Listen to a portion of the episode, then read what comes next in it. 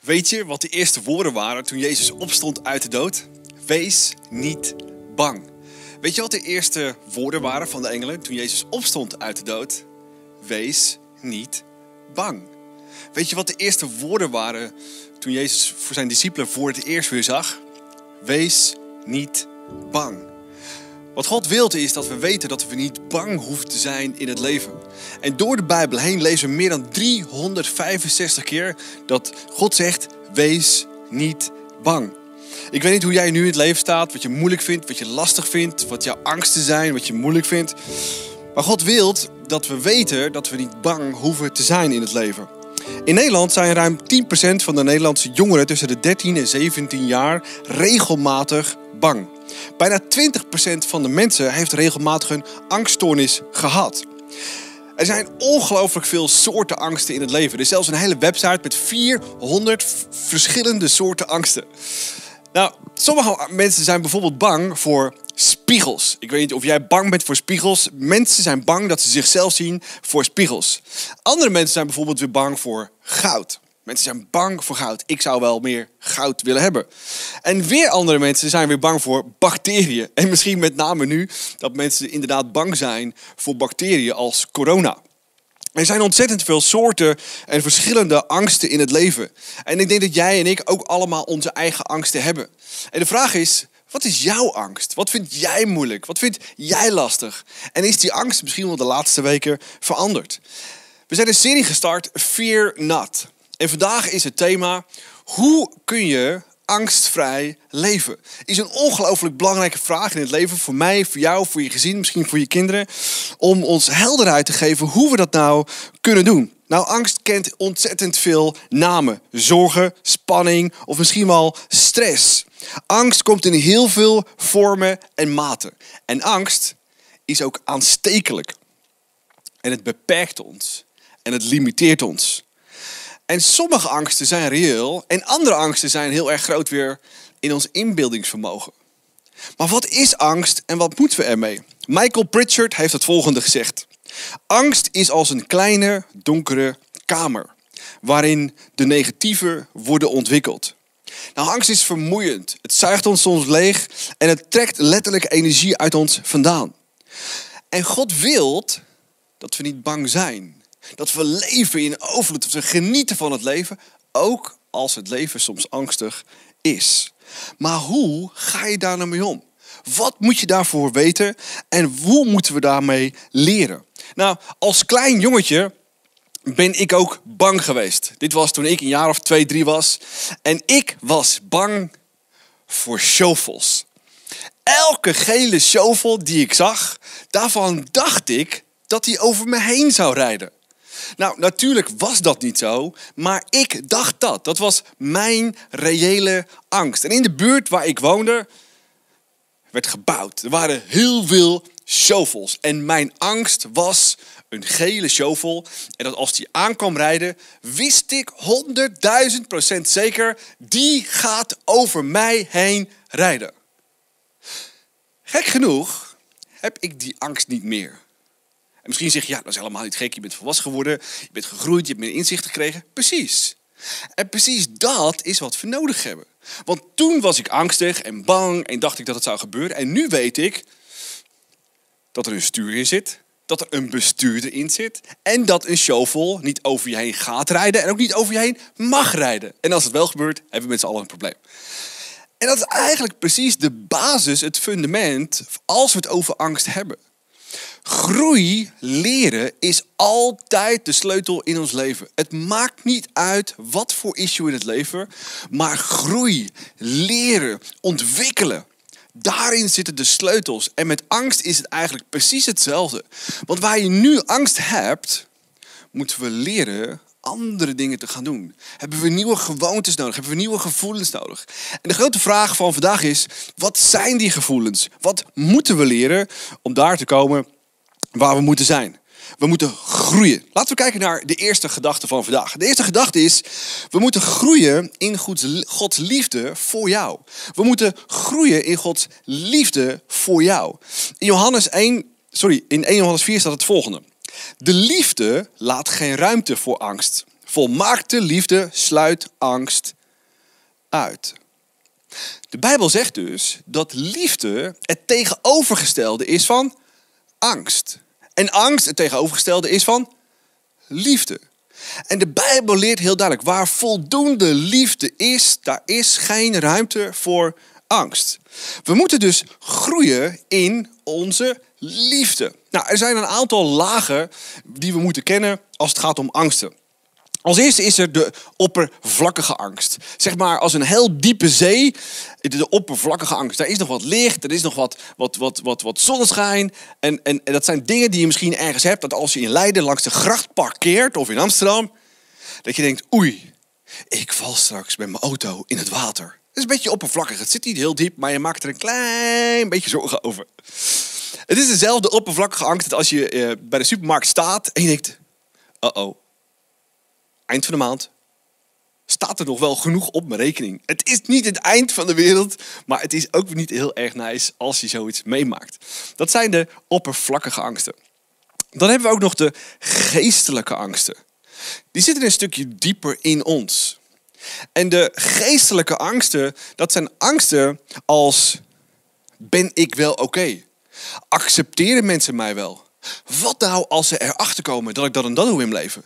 Dat zijn angsten die een heel stuk dieper zitten in ons leven.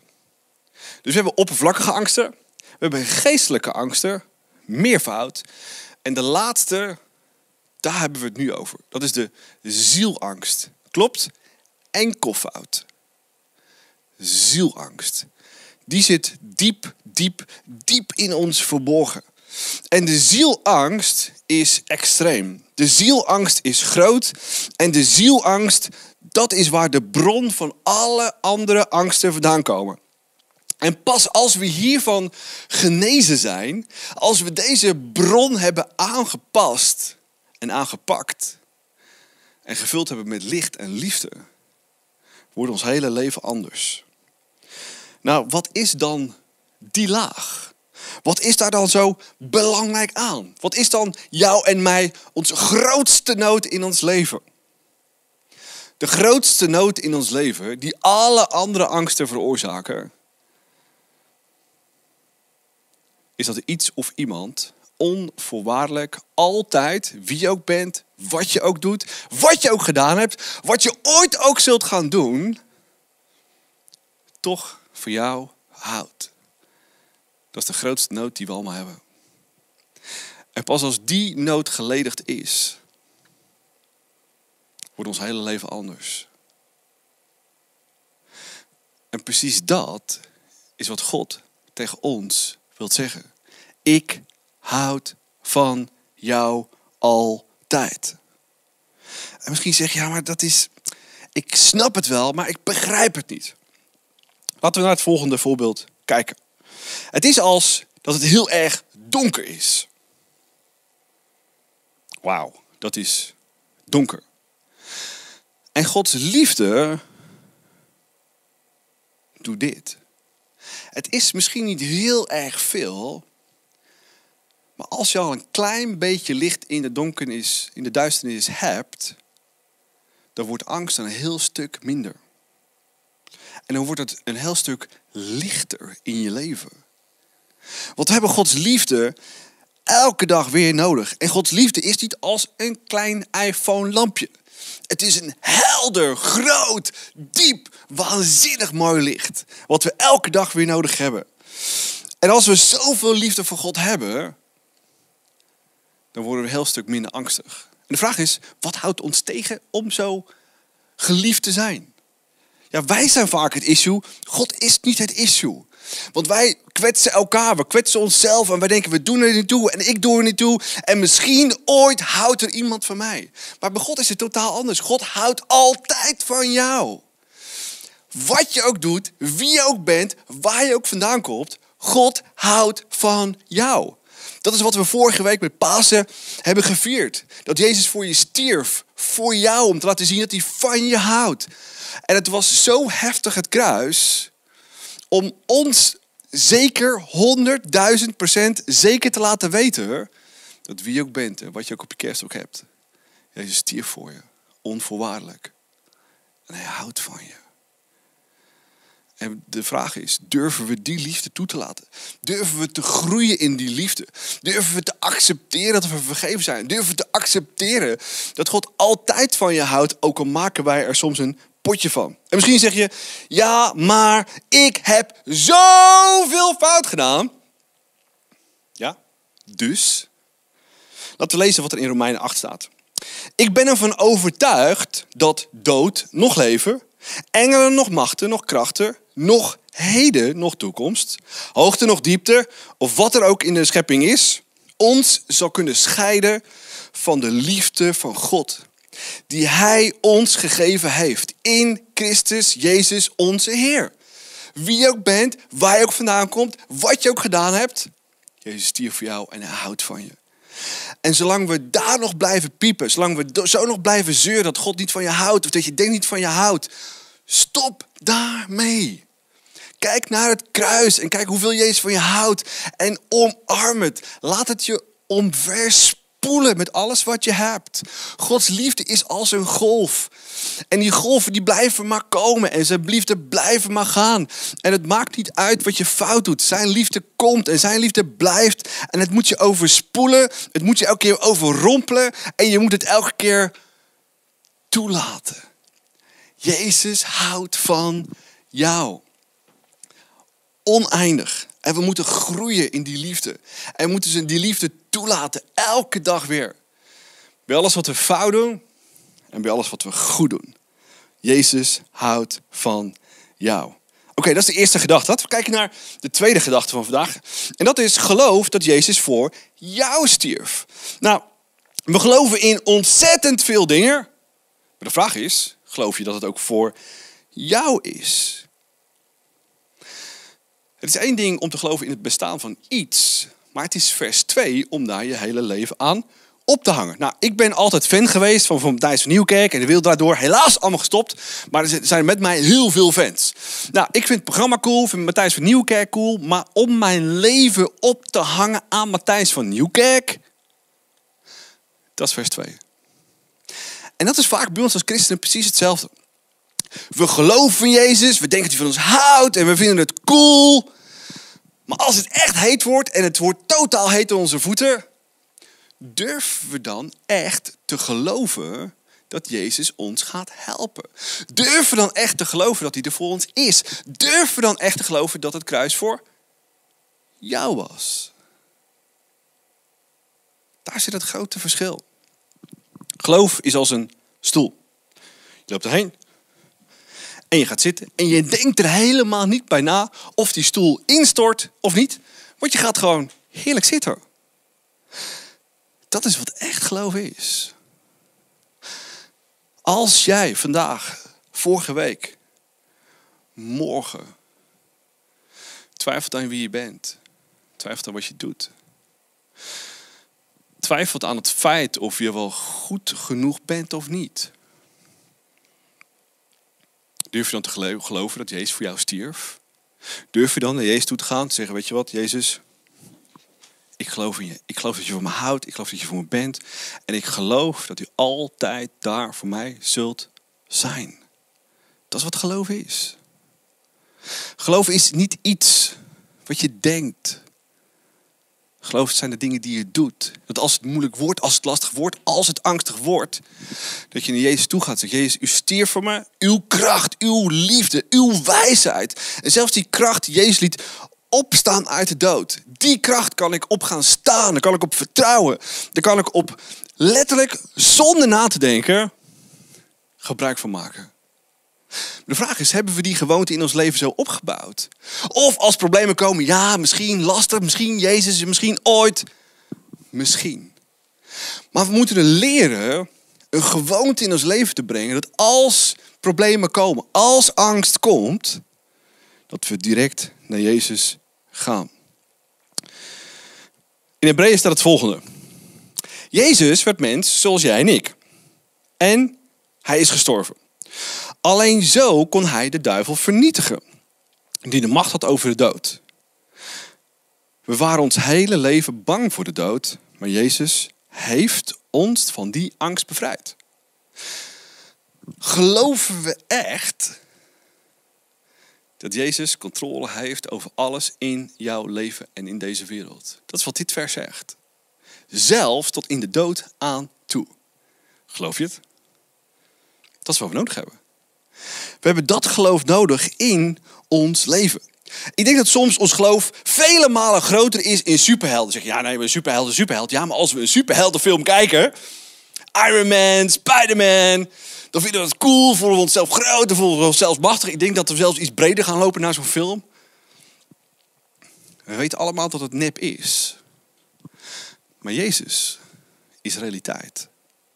Maar hebben we in ons leven de gewoonte ontwikkeld dat Jezus onze superheld is?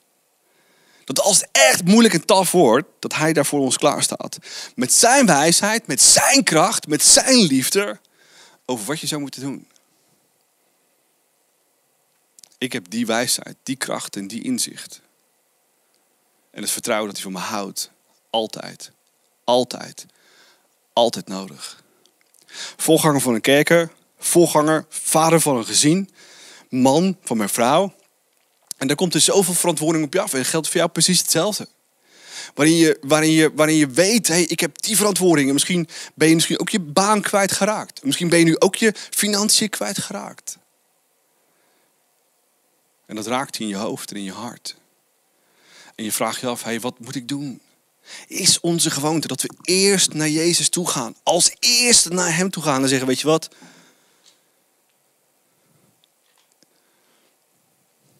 Ik geloof u. Ik geloof dat u voor mij stierf. Ik geloof dat u van me houdt. Ik laat me vullen met uw liefde.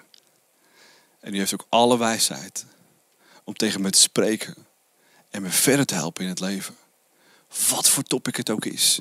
Hebben we die gewoonte in ons leven ontwikkeld? Dat Jezus elke dag weer bij ons wilt zijn en ons verder wilt helpen. En misschien zeg je, wat moet ik ervoor doen? Het is vrij simpel. Lees met me mee in Romeinen. Want er staat, ieder die de naam van de Heer, Jezus, aanroept, die zal worden gered. En of het nou dood is, we zagen het bij de moordenaar het kruis. Er hing twee moordenaars naast Jezus aan het kruis.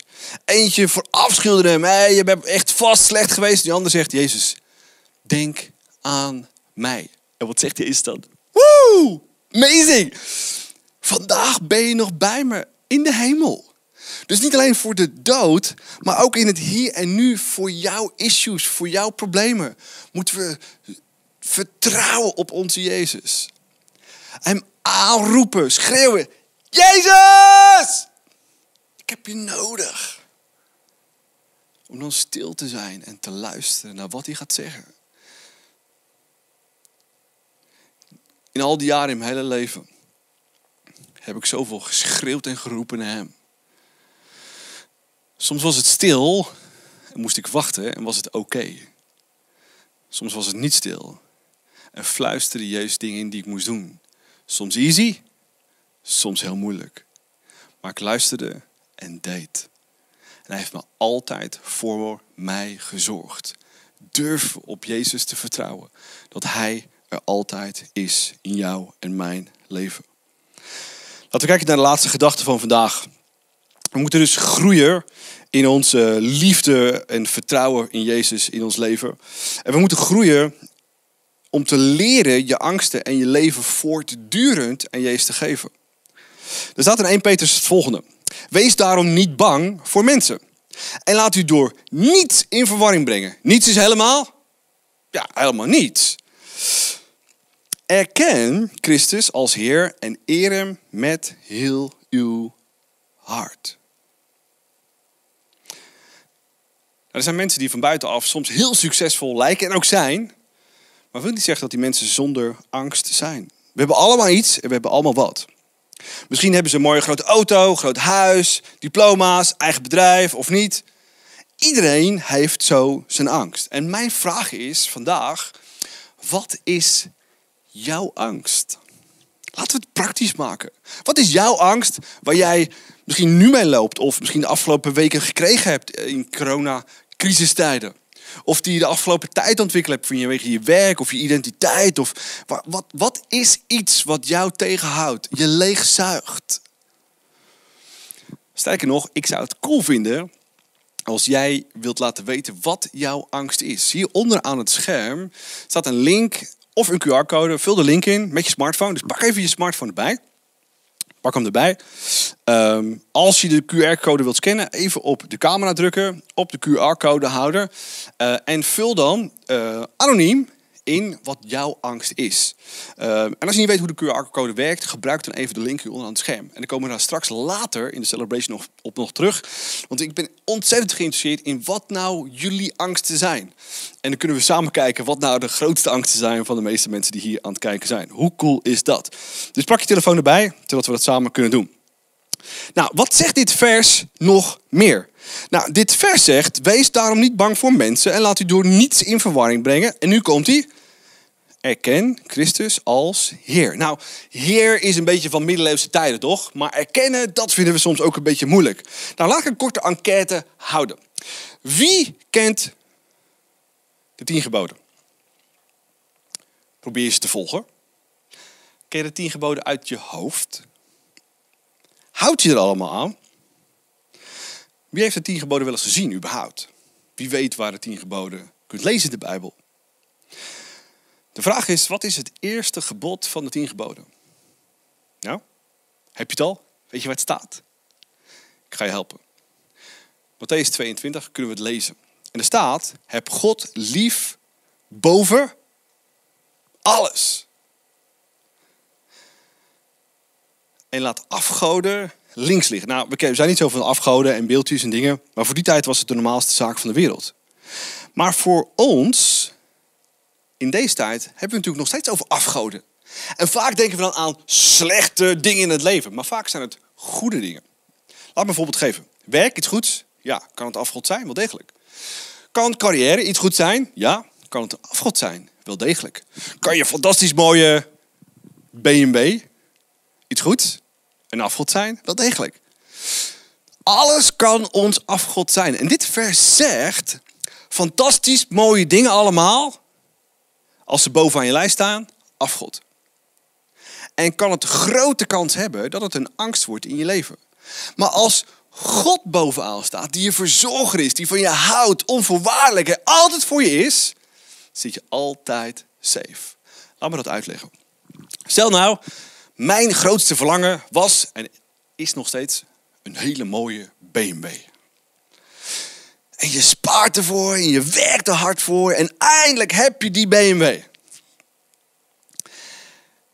En het is het grootste in je leven. Wat is dan de grootste valkuil op dat moment? Precies. Je gaat nadenken. Oké, ik moet ergens mijn auto goed neerzetten zodat er geen andere deur tegenaan komt. Ik moet mijn auto beschermen zodat er niet iemand langsloopt om hem te gaan krassen. En je kunt zo dus inderdaad al een angst in je leven ontwikkelen, omdat je iets groters dan God bovenaan je leven zet. Wat nou als je die auto helemaal in de kreukels rijdt, waar je zo hard voor gewerkt hebt? Het zijn vaak goede dingen in ons leven die Gods plek in gaan nemen bovenaan de lijst. Ik heb meer dan twintig jaar geleden besloten om God boven mijn lijst te zetten. het was vaak een dubbeltje op zijn kant, een, een haar na dat, dat, dat andere dingen, goede dingen, carrière, werk, auto, mooi huis, boven het lijstje kwamen staan. En ik zo bang was dat ik mijn baan zou kwijtraken en mijn inkomen. Dat ik zo bang was om mijn huis kwijt te raken. Dat ik zo bang was om mijn status als carrièreman kwijt te raken. Het creëert angst. En God zegt, laat mij bovenaan je lijstje staan. En als die BMW dan gaat, dan gaat hij, maar dan heb je mij nog. Als je huis gaat, dan gaat hij, maar dan heb je mij nog. Ben ik je verzorger? Mag ik je verder helpen? Mag ik je omarmen? Dan is de grote vraag: wat is jouw angst op dit moment? Misschien één, misschien twee, misschien drie, misschien wel iets meer. Het maakt niet uit wat het is, zegt God. Iedereen heeft angst in deze wereld. Maar wat is die angst? En durven we dat elke keer weer bij Jezus te brengen, het daar te laten en los te laten? Dat laatste vinden we het moeilijkste wat er is in de hele wereld. 1 Petrus 3 zegt het volgende. Wees daarom niet bang. Erken Christus als Heer en eer hem met heel uw hart. Dat is eigenlijk wat we elke zondag doen met worship. We komen daar om God te zeggen, ik ben hier, u staat boven mijn lijstje, daarom ben ik hier op tijd in de kerk. Is makkelijk, hè? als je thuis zit niet op de bank, hoef je niet uh, op tijd weg, je bent al. Uh, om echt God aanbidden voor wie hij is, dat hij je verzorgt, wat hij afgelopen week gedaan heeft, wat hij vandaag doet, wat hij komende weken gaat doen. Nou, heer vinden we misschien een beetje een gek woord, maar denk in termen als manager, mijn, mijn baas en uh, mijn chef. als, als ik bid, dan zeg ik vaak genoeg heer of chef of, of bos of... of mijn CEO. Hij is mijn baas. Hij is mijn verzorger. En ik heb moeten leren van klein jongetje af aan op hem te vertrouwen, te vertrouwen in alle tijden. In alle tijden. En ik heb genoeg gezien met carrière, met inkomen, met vertrouwen in mensen en mensen die mij teleurgesteld hebben. Ik heb moeten leren door al die momenten heen op God te vertrouwen. Die er altijd is, die er altijd blijft, die altijd van me houdt en altijd in mij blijft geloven. En me altijd weer nieuwe raad en wijsheid geeft om die dingen te doen die ik moet doen. Durven we elke dag weer dat te doen? En soms misschien vaak, moeten we onze rol als manager van het universum loslaten. En ook je leven en alles wat erin gebeurt los te laten. En een Jezus te geven. Die boven alles staat. In mijn jaren als volganger heb ik dat zo ontzettend veel moeten leren. En voordat we ICF starten, tien jaar geleden, dacht ik dat ik God vertrouwde. En God heeft me zoveel momenten gegeven die zo donker, zo zwart waren in mijn leven. Zo angstig. Waarin ik wel moest kiezen op Hem te vertrouwen. En Hij heeft zo vaak een uitweg gegeven in mijn leven. Maar ik moest het echt leren loslaten. Ik moest het echt leren Hem te volgen. Ik moest echt leren al die controle los te laten. Verschrikkelijk. Als je controle loslaat, de angst gaat uit je leven vandaan. En de liefde vloeit erin. En de zekerheid dat God bij je is. Dat het altijd goed komt. Is het beste wat we ooit in ons leven kunnen hebben. En het loslaten vinden we soms wel oké. maar soms grijpen we het weer terug. En er zijn twee manieren voor loslaten. En God zegt, je kunt het loslaten. En het is weg. Maar sommige mensen laten het los. Pakken een hengel. En we halen het weer binnen. En we gaan weer zitten denken. We gaan weer zitten malen. En we gaan weer zitten. Maar God zegt: werp het weg. Voor eens en voor altijd. En laat het los. En laat God het werk opknappen. En precies dat zien we bij Jezus ook doen. Op het moeilijkste moment van Jezus' leven. In de hof van Gethsemane. Angstig. Akelig ellendig deed hij precies wat wij ook moeten doen. Hij gaat op zijn knieën. Hij kijkt omhoog. God, als het uw wil is dat het kruis moet gebeuren, dan gebeurt het. Ik doe het liever niet, maar als het uw wil is, dan doe ik het. En het is precies die houding waarin Jezus zegt, dit is de beste houding die we in het leven kunnen hebben. Om nederig te zijn, naar God toe te gaan, naar de CEO van het universum. Voor richting, voor leiding. Maar ook net zoals Jezus, om ons hart te laten vullen met zijn liefde, met zijn trouw. Maar durven we dat te doen? En durven we het te blijven doen, net zo lang, totdat we ooit bij God kunnen zijn. Zullen we samen bidden? Dank u wel voor u bent. Dank u wel dat u dezelfde angsten gekend heeft en misschien nog wel veel groter dan wij in ons leven. En u deed precies de dingen die wij moeten leren. Dat uw vader altijd van u houdt. En u houdt ook altijd van ons. En we weten dat, omdat u voor ons stierf.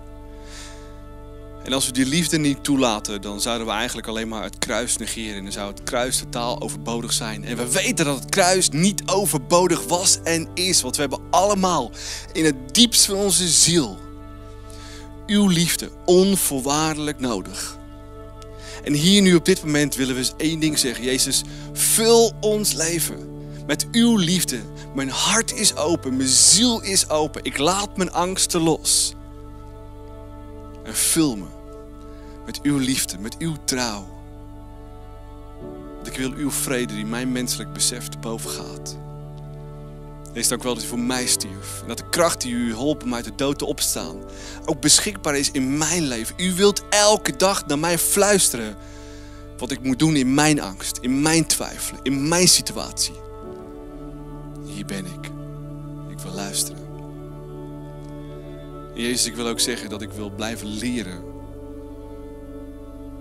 om elke dag naar u toe te komen. Om elke dag op u te vertrouwen.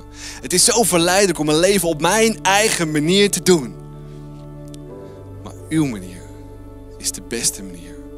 U heeft mij gemaakt, u kent me als geen ander. U heeft het leven gemaakt, de eeuwigdurende principes van hoe het leven werkt. En ik wil weten, hoe moet ik leven? Ik luister en ik doe. En dank u wel dat u ook in mijn situatie bent, hier nu op dit moment. En misschien zit je in een moeilijke situatie.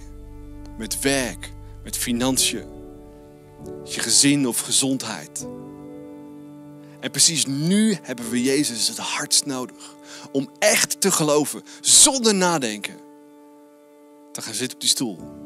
En op Jezus te vertrouwen dat het goed komt. En dat als God, de maker van het universum, zegt: wees niet bang. Ook echt dingen los te laten, aan Hem te geven. En te genieten van de vrijheid in ons leven. Dank u wel voor wie u bent. Verander mij. Ik wil groeien en leren echt te vertrouwen op u. Zodat ik elke situatie in mijn leven aan kan. Amen.